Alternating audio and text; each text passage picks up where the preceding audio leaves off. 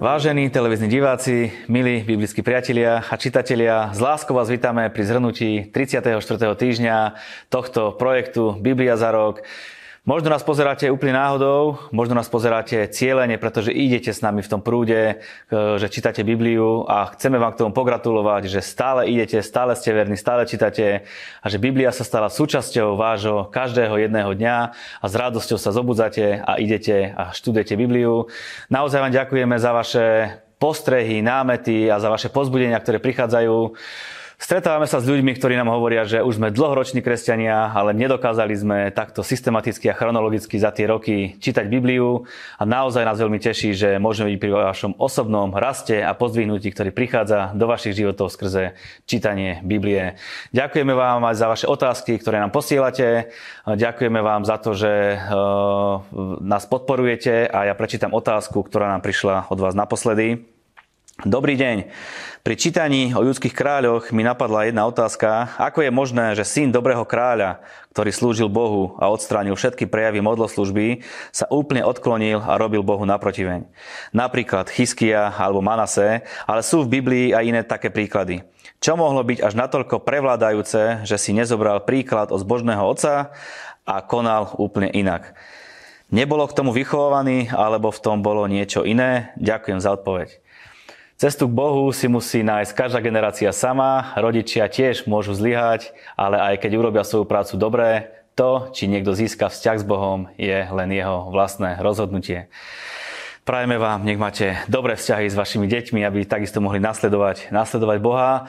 Minule sme dokončili e, kronické a kráľovské knihy a boli sme v podstate skoro pri konci proroka Jeremiáša. Dnes ho úplne dokončíme, ideme do finišu. Dotkneme sa aj Habakuka a pláč Jeremiášov. Moje meno je Marian Kapusta, sledujete reláciu Biblia za rok a hosťom 34. týždňa jeho zhrnutia bude pastor Daniel Šobr. Daniel, veľmi rád som, že poprvýkrát si prišiel medzi nás. Áno, je mi veľkou cťou a radosťou byť s vami. Ďakujem. Ja musím prezradiť toľko na teba, že som ťa chcel od začiatku do tohto projektu. Niekoľkokrát sme spolu prehodili pár telefonátov, ale žiaľ, tvoja vyťaženosť to nejak nedovolila a preto ma veľmi teší, že nakoniec si tu a prišiel si. Prvá otázočka, prečo taká tradičná, možno sa ťa zaskočí, možno nie. Prečo je dobré čítať Bibliu každý deň? Tak určite to je veľmi dobré. A keďže sa ako kresťania modlíme modlitbu pánovu a modlíme sa chlieb náš každodenný daj nám dnes a z Božieho slova vieme, že e, nielen chlebom bude žiť človek, tak si myslím, že určitým prejavom neverí modliť sa o každodenný chlieb a pritom sa nenajesť z toho chleba, chleba života, väčšného chleba, e, nebeskej manny, ktorú nám pán dáva v Biblii. Takže Biblia patrí do života kresťana a kresťan, ktorý nečíta Bibliu pravidelne, alebo povedzme si každý deň, tak hladovie a e, nie je to dobré pre jeho duchovný život. Takže e, ja odporúčam zamilovať si Bibliu, čítať ju a e, nie je to o tom, že človek prečíta Bibliu a už ju nikdy nečíta. Je to proste, je to chlieb. A my si nepovieme, že už sme chlieb mali a už ho nikdy v živote nebudeme potrebovať ale, alebo jesť. A potrebujeme ho, potrebujeme z neho žiť a takisto potrebujeme žiť z každého slova, ktoré vychádza z Božích úst. Amen. Aj dnes budú vychádzať slova z tvojich úst, aj z mojich úst, tak verím, že, že to bude dobré a na pozbudenie. Ja navrhujem, aby sme išli na proroka Jeremiáša, úplne ho dokončíme. Vieš nám tak jedno veto povedať, kde zhruba sme skončili a čo nás teda dneska čaká? No, skončili sme podstate v situácii, kedy už bolo rozhodnuté o osude Jeruzaléma, kedy eh, víťazstvo Babylončanov bolo neovratné, v podstate k nemu už došlo.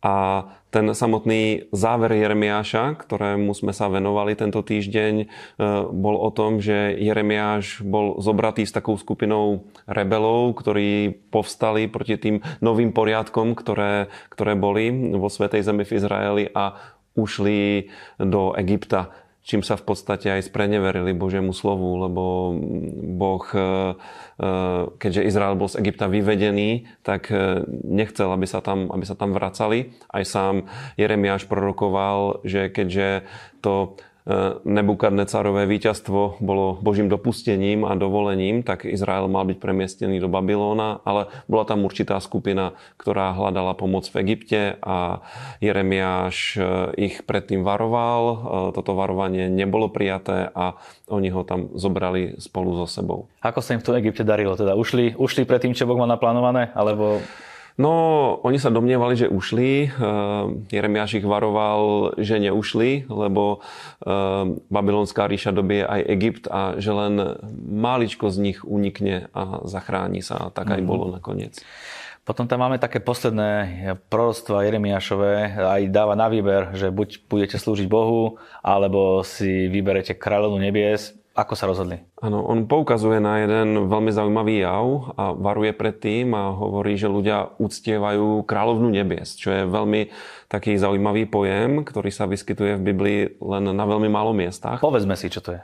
No, kráľovná nebies tak bola nazývaná bohyňa Ištar e, a ešte predtým to bola stará sumerská bohyňa Inanna, ktorá bola takým ženským náprotivkom e, najvyššieho boha. A v, tom, v, tom kanansk, v tej kananskej oblasti v podstate Ištar alebo Aštarta bola náprotivkom Bála bola nazývaná kráľovnou nebies a bolo to, bolo to ženské božstvo, ku ktorému teda sa utekali predovšetkým ženy a Jeremiáš to karhá, že ženy s vedomím svojich mužov proste ju uctievajú, pália jej kadidlo, pečú jej koláčiky.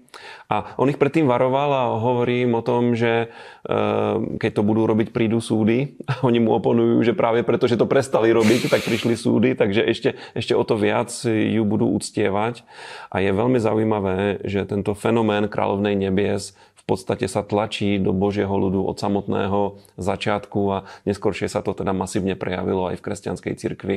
Určitá časť kresťanstva do dneška uctieva osobu, ktorú nazýva kráľovnou nebies. Áno, takže oni si dobrovoľne vyvolili, že idú za kráľovnou nebies. Malo to následok, vieme, aký malo. Ďalej čítame také proroctva o Baruchovi. Povedzme si, kto to bol Baruch a čo tam bolo? Baruch bol najbližší Jeremiášov spolupracovník, v podstate pisár Jeremiáš nikdy nič nenapísal. On dokonca niekoľko rokov prorokoval a vôbec to nebolo zaznamenávané. Aj e, raz mu Boh povedal, aby teda si najal pisára a ktorý bude zaznamenávať jeho výroky a toto bol práve Baruch. Mal krásne meno, to meno v hebrejčine znamená požehnaný a e, na záver toho proroctva e, Jeremiáš prorokuje aj o Baruchovi a hovorí mu, že napriek tomu, že sa dejú veľmi zlé veci a všetci utrpia škodu, takže on bude požehnaný a on, on sa bude mať dobre, on bude prosperovať v tom svojom danom čase. Oplatí sa byť verný. Áno, presne tak. Aj v, aj v ťažkých časoch, kedykoľvek, proste buďme verní. A keď čítame ďalej, ale nejakých pár kapitol je venovaných proroctvám alebo súdom proti národom, ktoré v podstate mm. Boh vyriekol, tak prosím ťa, povedz nám o týchto súdoch. No, je to veľmi zaujímavé, lebo celý Jeremiáš v podstate je o súde Božom nad Izraelom, ktorý sa udeje skrze Kaldejcov alebo skrze, skrze Babylončanov. A e, tie záverečné kapitoly Jeremiáša sú teda venované tomu, že nielen Izrael bude súdený skrze Babylonskú ríšu, ale že to budú aj okolité národy. A keďže Jeremiáš, ktorý sa nachádza v Egypte, tak Egypt bol, bol prvý na rane a vraví, že Nabukadnecár neušetrí Egypt, že aj Egypt bude porazený a dobitý. Potom sa obracia proti Eh, úhlavným dlhoročným nepriateľom Izraela to boli filištínci, takže aj oni budú na hlavu porazení a potom ide proti tým okolitým národom, ktoré dneska Dneska, keby existovali, tak by obývali územie Jordánska a to je Moab, Amon a Edom. A je, je veľmi zaujímavé, že eh, keď prorokuje proti Moabu, tak vyriekne také jedno proroctvo, ktoré do, dosť často, alebo povzbudenie, ktoré do, dosť často si pripomíname o tom, ako je treba slúžiť pánovi. Praví, že, že Moab bude zničený a že, že prekliatý je každý, kto bude vykonávať toto hospodinovo dielo nedbanlivo a kto bude zdržiavať svoj meč od krvi. Čiže, čiže Moab mal byť zničený, mal byť zničený Amon, podľa Amoncov sa volá e, mesto Amán v Jordánsku, no a samozrejme aj Edomčania, e, to boli potomkovia Ezaua, e, ktorí bývali v tých hornatých oblastiach dnešného Jordánska, napríklad mesto Petra mm. bolo, bolo edomské mesto. Potom prorokuje proti Damasku, že ani Damask neunikne A potom sú tam také dve zvláštne mená. Prorokuje proti Kedáru a proti kráľovstvám Chacoru. A keď som si toto pozeral, napríklad aj v Severnom Izraeli je mesto, ktoré sa volá Chacor alebo Chazor, ale to, to nie je ono. E, tieto tieto kráľovstva Chacoru a Kedár, to boli arabské kmene e, bývajúce na arabskom poloostrove. Takže aj tam dosiahne Nebukadnecarov vplyv a budú porazené. Ďalej prorokuje proti Elámu, to je súčasná Perzia, alebo Irán. A na záver je, je veľké proroctvo asi v dvoch kapitolách, ktoré je proti Babylonu. A keď si to čítame, tak je to veľmi zaujímavé, ako keby sme čítali knihu Zjavenia. Lebo jednak teda už Jeremiáš hovorí, že judejci ne, nebudú na veky v Babylonu, že, že budú prepustení, že sa navrátia, že im Boh odpustí. A potom hovorí, že Babylon bude zničený. A spomína zajímavú vec. Spomína zlatý kalich Babylonu, ktorým Babylon opájal národy. Spomína, že Babylon je mesto, ktoré tróni na vodách a e, prvýkrát v Biblii sa tam ozýva tá výzva, že môj ľud vidíte z Babylonu. A to je veľmi zaujímavé, lebo toto ako ozvena potom znie e, v zjavení Jána. A tu vidíme, že Babylon nielenže bola konkrétna historická ríša, ale že duchovne symbolizoval aj vzbúrené ľudstvo, vzbúrené voči Bohu, Začalo sa to vlastne Nimrodom a babylonskou vežou a vyvrcholí to v tej záverečnej antikristovskej ríši, e, ktorá tu ešte len bude. Takže toto je veľmi zaujímavé. Keď čítame to záverečné prorostvo o Babylonu, tak sú tam obsiahnuté aj veci, ktoré sa možno ešte len stanú. Všetky tie národy, ktoré boli vyrieknutý súd nad nimi, tak sú minulosťou? Ehm, dá sa povedať, sú tu nejaké nástupnické národy alebo krajiny, povedzme v prípade Elámu to je Perzia alebo Irán. No a tie, tie ostatné národy, tak Damask je stále Damaskom, no a ako som povedal, e, Moab, e, Amona, Edom, to je mhm. dnešné. Jordánsko, ale je dosť možné, že tie národy už ako také neexistujú, lebo Jordánci sú v podstate Arabi.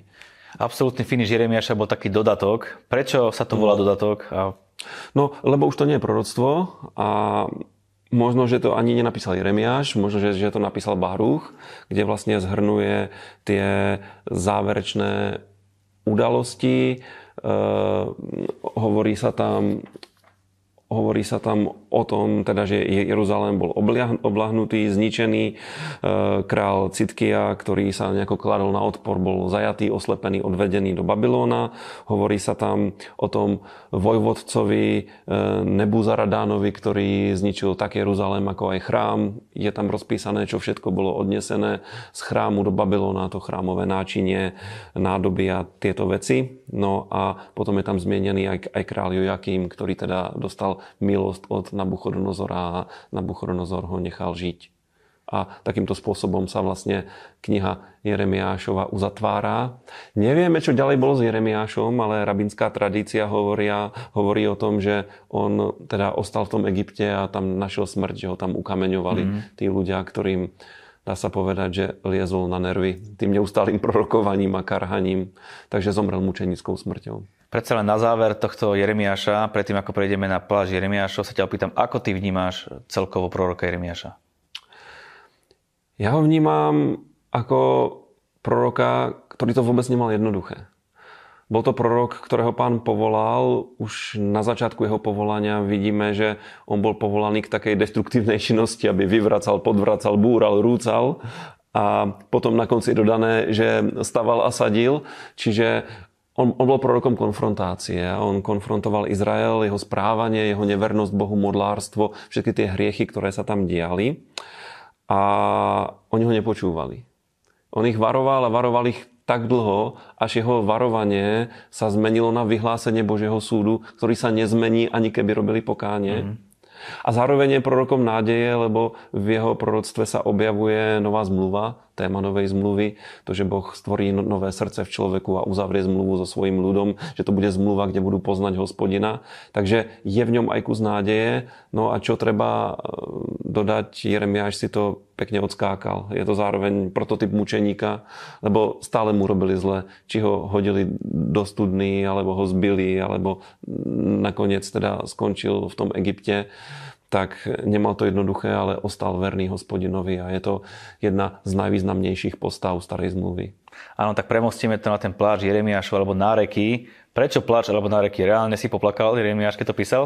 No, to je otázne, či to bol Jeremiáš. Teda kresťanská tradícia hovorí, že to bol Jeremiáš, aj Židia hovoria, že to bol Jeremiáš, ale v tej knihe ktorá sa v podstate po hebrejsky povie echa, alebo beda, alebo, alebo nárek, čo sa to stalo, tak je to, je to taká zbierka piatich žalospevov nad Jeruzalémom, ktorá je pripisovaná Jeremiášovi. Takže mm-hmm. je mhm. dosť možné, že to Jeremiáš napísal.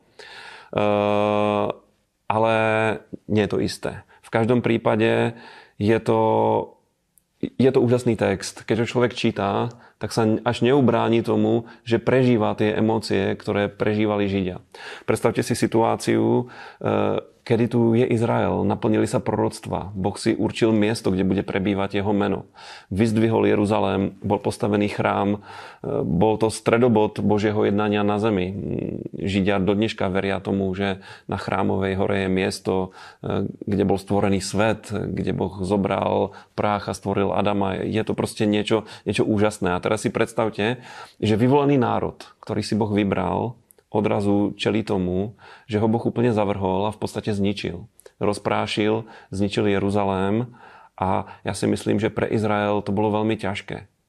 Možno so mnou niekto nebude súhlasiť, ale ja si myslím, že to bolo oveľa ťažšie ako to, čo Židia zažívali počas holokaustu, lebo síce ich niekto chcel vyhubiť, ale stále tu nejakým spôsobom boli, ale toto vyzeralo, že to je totálny koniec.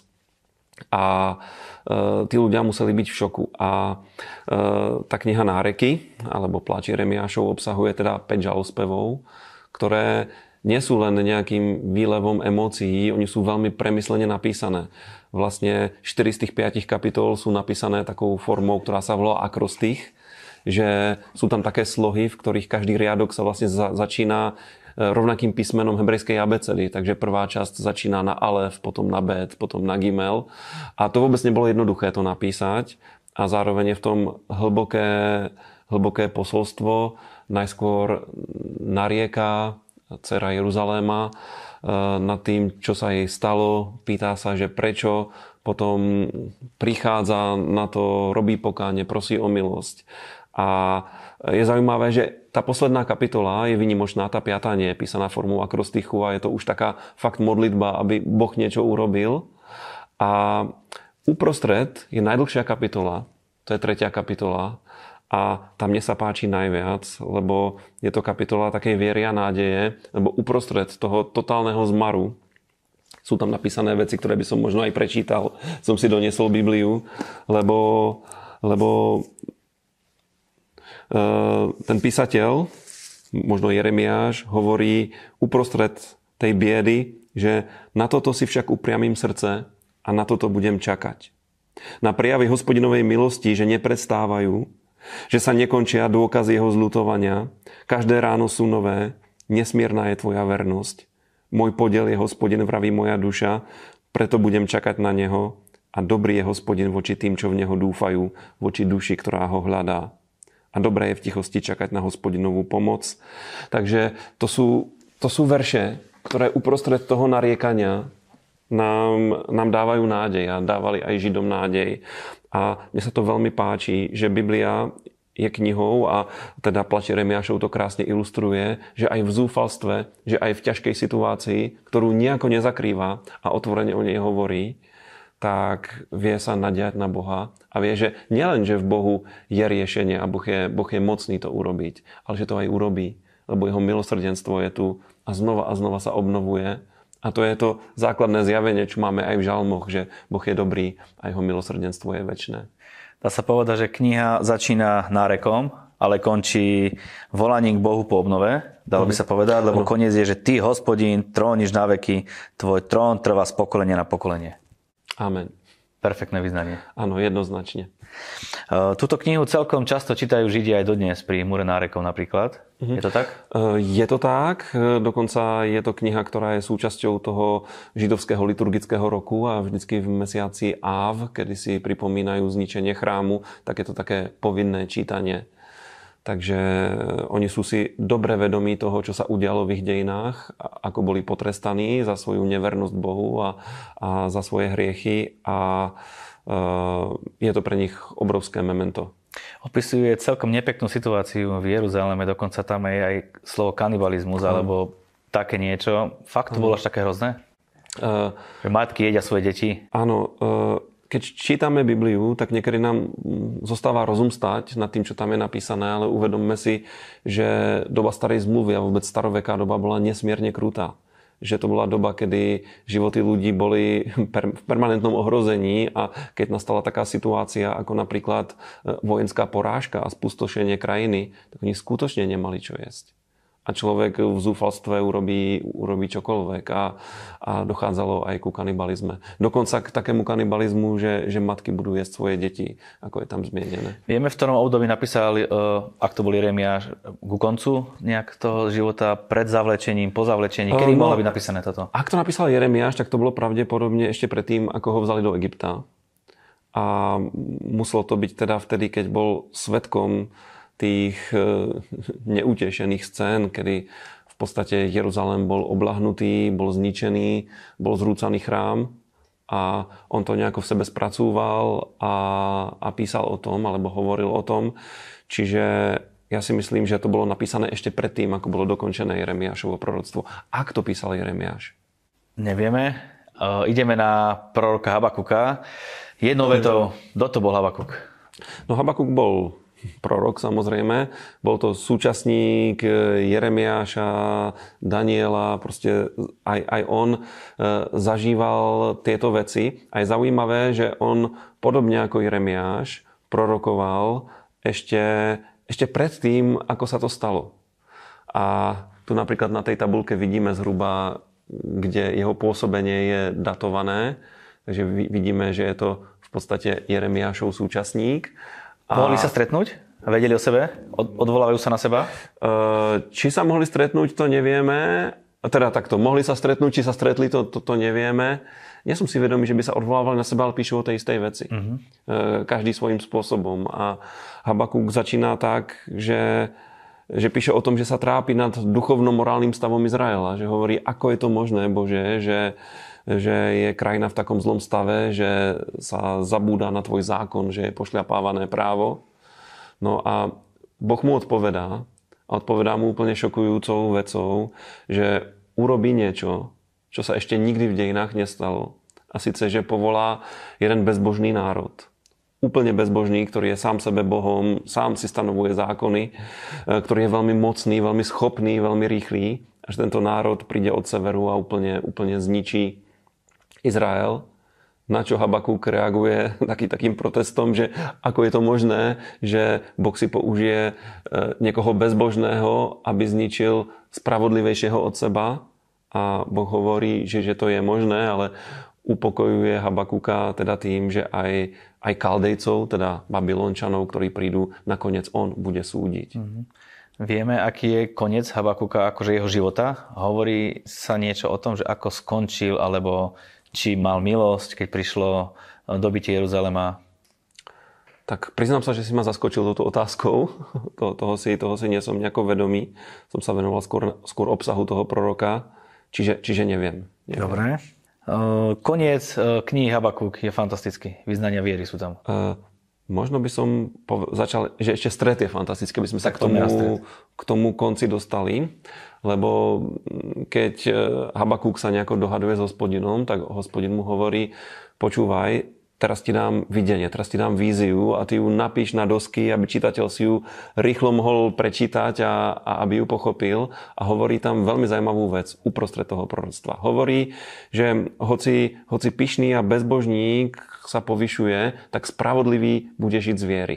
A toto je niečo, čomu Habakuk e, porozumel niekoľko, niekoľký raz počas toho proroctva on vyznáva svoju vieru. Napríklad eh, je si vedomý, že Jeruzalém bude zničený, eh, že bude Júdsko zničené a hovorí, že raz príde deň, kedy, kedy poznanie slávy hospodinovej bude naplňať zem, ako vody naplňajú moria.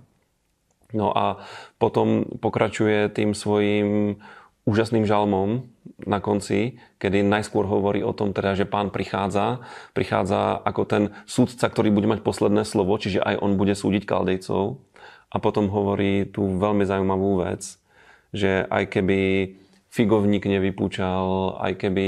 Aj keby Víniš nebo, nezarodil, nezarodil, hoci by oliva vyschla a na poliach sa nič neurodilo, aj keby z košiara zmizlo stádo a v maštali by nebol dobytok, ja sa však budem radovať hospodinovi a jasať Bohu mojej spáse. Pán hospodin je mojou silou, dal mi nohy lane a vyvádza ma na moje výšiny. Presne tak. A ja sa domnievam, že my to niekedy nie dostatočne chápeme.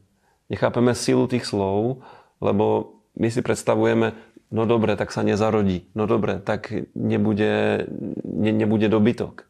Ale v tej dobe to bola skutočne otázka života a smrti. Hej, oni nežili tak, ako žijeme dneska. Oni boli závislí na tej polnohospodárskej produkcii, nemali nič ako nejaké sociálne zabezpečenie, čo poznáme my. A skutočne, keď sa toto stalo, že nebola úroda, že, že bol nejaký mor dobytka, že, že im pomreli ovce, alebo, alebo kozy, alebo kravy, tak skutočne ne, nemali čo jesť. Takže to bola totálna chudoba. Možno keby, keby, keby dneska uh, Habakuk prorokoval, tak, tak by povedal, uh, keby došlo k hyperinflácii, keby boli vybielené bankové účty, keby, keby zavreli supermarkety, keby boli prázdne obchody, keby bol taký lockdown, že nikto nikam nesmie, uh, proste keby bol totálny chaos, zrútil sa štátny systém, tak v tej situácii nielen, že ja sa budem modliť, ale ja sa budem radovať v hospodinovi a budem jasať v Bohu svojho spasenia. A je tam taká dobrá paralela s prorokom Izajášom, ktorý v 61. kapitole hovorí, že veľmi sa radujem v hospodinovi, lebo ma zaodial plášťom spasenia. A e, ja si myslím, že toto je podstata viery. Byť schopný nájsť radosť, silu, pomoc hospodinovi úplne bez ohľadu na okolnosti života a myslím si, že Habakuk sa týmto, týmto dokázal. A veľakrát ľudia prehrajú, pretože pod tlakom okolností niečo vzdajú. Ale ľudia, ktorí si oblečú spasenie hospodinovo, aj v tých ťažkých okolnostiach, aj vtedy, keď sa veci nedaria, tak skrze chválu a vďačnosť sa vedia dostať do takého stavu, že, že zvíťazia že, že, že to prelomia. A myslím si, že aj o tom je Habakúk, lebo je to skutočne šokujúce, že bezbožný porazí relatívne spravodlivého, hoci hrešiaceho, hoci tiež bezbožného, ale porazí ho, triumfuje nad ním. A Habakuk hovorí, no ale Boh bude mať posledné slovo a ja ho vždycky budem chváliť. Aj keby bolo tak zle, že si ani horšie nevieme predstaviť, tak budem chváliť Boha. Ako zniesol to, keď mu to Boh povedal? Asi to nebolo v súlade s tým, ako on rozmýšľal. Musel to spracovať celé toto videnie, ktoré mu Boh dáva. Ja som to už zmienil. On, on sa čudoval. On najskôr podstate sa rozčuloval, že ako je to možné, že sa deje také zlo. Potom Boh mu povie, čo vykoná. A on zase rozmýšľa, že ako je to možné. Ale Boh ho potom upokojuje. Čiže Možno, že to nie je také klasické proroctvo. Ja by som povedal, že to je skôr taký zápis toho, ako on sa rozprával mm-hmm. s mhm. Bohom. Ako, ako on sa modlí a ako Boh mu odpovedá. No a zároveň ho pozbuzuje. A, a to kľúčové zjavenie, že spravodlivý bude žiť zo svojej viery, je v podstate niečo, niečo novozákonné, lebo v Novej zmluve to nachádzame trikrát zopakované. Raz je to v liste Rímanom v prvej kapitole, raz je to v tretej kapitole e, Galatianom raz je to v desiatej kapitole Židom, kde znova a znova toto zaznieva. A tá, a tá e, viera vedúca k spravodlivosti a k životu je naplnená v našej kresťanskej viere eh, v Božieho Syna Pána Ježíša Krista. Myslím si, že si to dobre povedal, že neobsahuje to žiadne posolstvo Izraelu, ale je to skôr taká komunikácia medzi Bohom a medzi, medzi prorokom. Čo ešte k tomu dodať?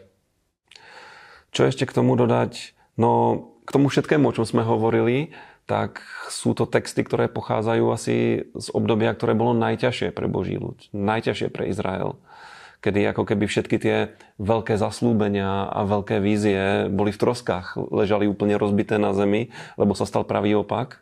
Samozrejme, Boh bol nad tým, Boh to dopustil, Boh to aj, aj oznámil skrze svojich prorokov. A je to pre nás také memento, že skutočne e, existuje zákon sejby a žatvy a keď aj Boží ľud hreší, tak sa nemôže čudovať, keď prídu zlé veci ale, je tam jedno veľké ale.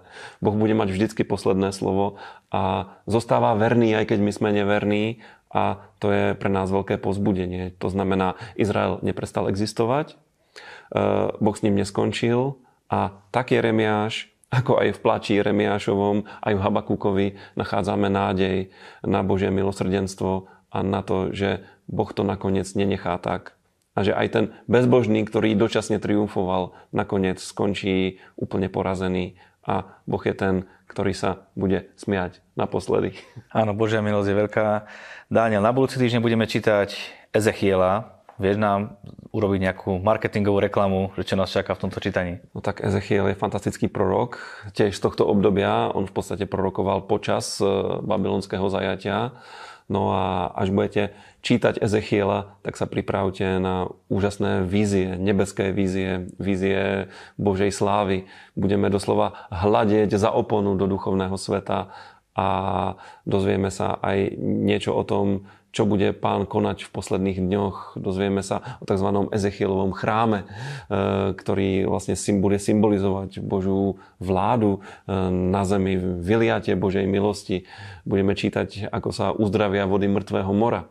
Budeme čítať o tom, ako, ako Boh e, oživí suché kosti povrazdených, ktorí ležia v údolí a tiež si k tomu dať, čo povieme. Takže Ezechiel je veľmi zaujímavé a veľmi vzrušujúce čítanie. Je to naozaj fantastické čítanie, aj keď tam budú možno pasáže, ktorým nie budeme úplne rozumieť, ale vydržme to z úcty voči Božiemu slovu a aj z toho vedia pri zjavenia do našich životov. Daniel, veľmi pekne ďakujem za tvoj čas a ja urobím všetko preto, aby si ešte do konca roka určite aspoň raz prišiel, ak sa podarí a verím, že prídeš s radosťou. Ehm, veľmi rád prídem, ďakujem. My vám prajeme úspešný týždeň pri čítaní Božieho slova. Prajeme vám, aby ste takisto z toho, čo budete čítať, načerpali zjavenia. Vytrvajte, pokračujeme. Ďakujeme vám za to, že ste partnermi tejto služby a vďaka vám a tomu, že posielate príspevky na túto službu, my vieme zase tento projekt dávať tým ľuďom, ktorí chcú čítať Bibliu, ktorí chcú, aby ich život takisto napredoval a rástol. Majte pekný čas, Daniel, tebe ďakujem. Vidíme sa o týždeň.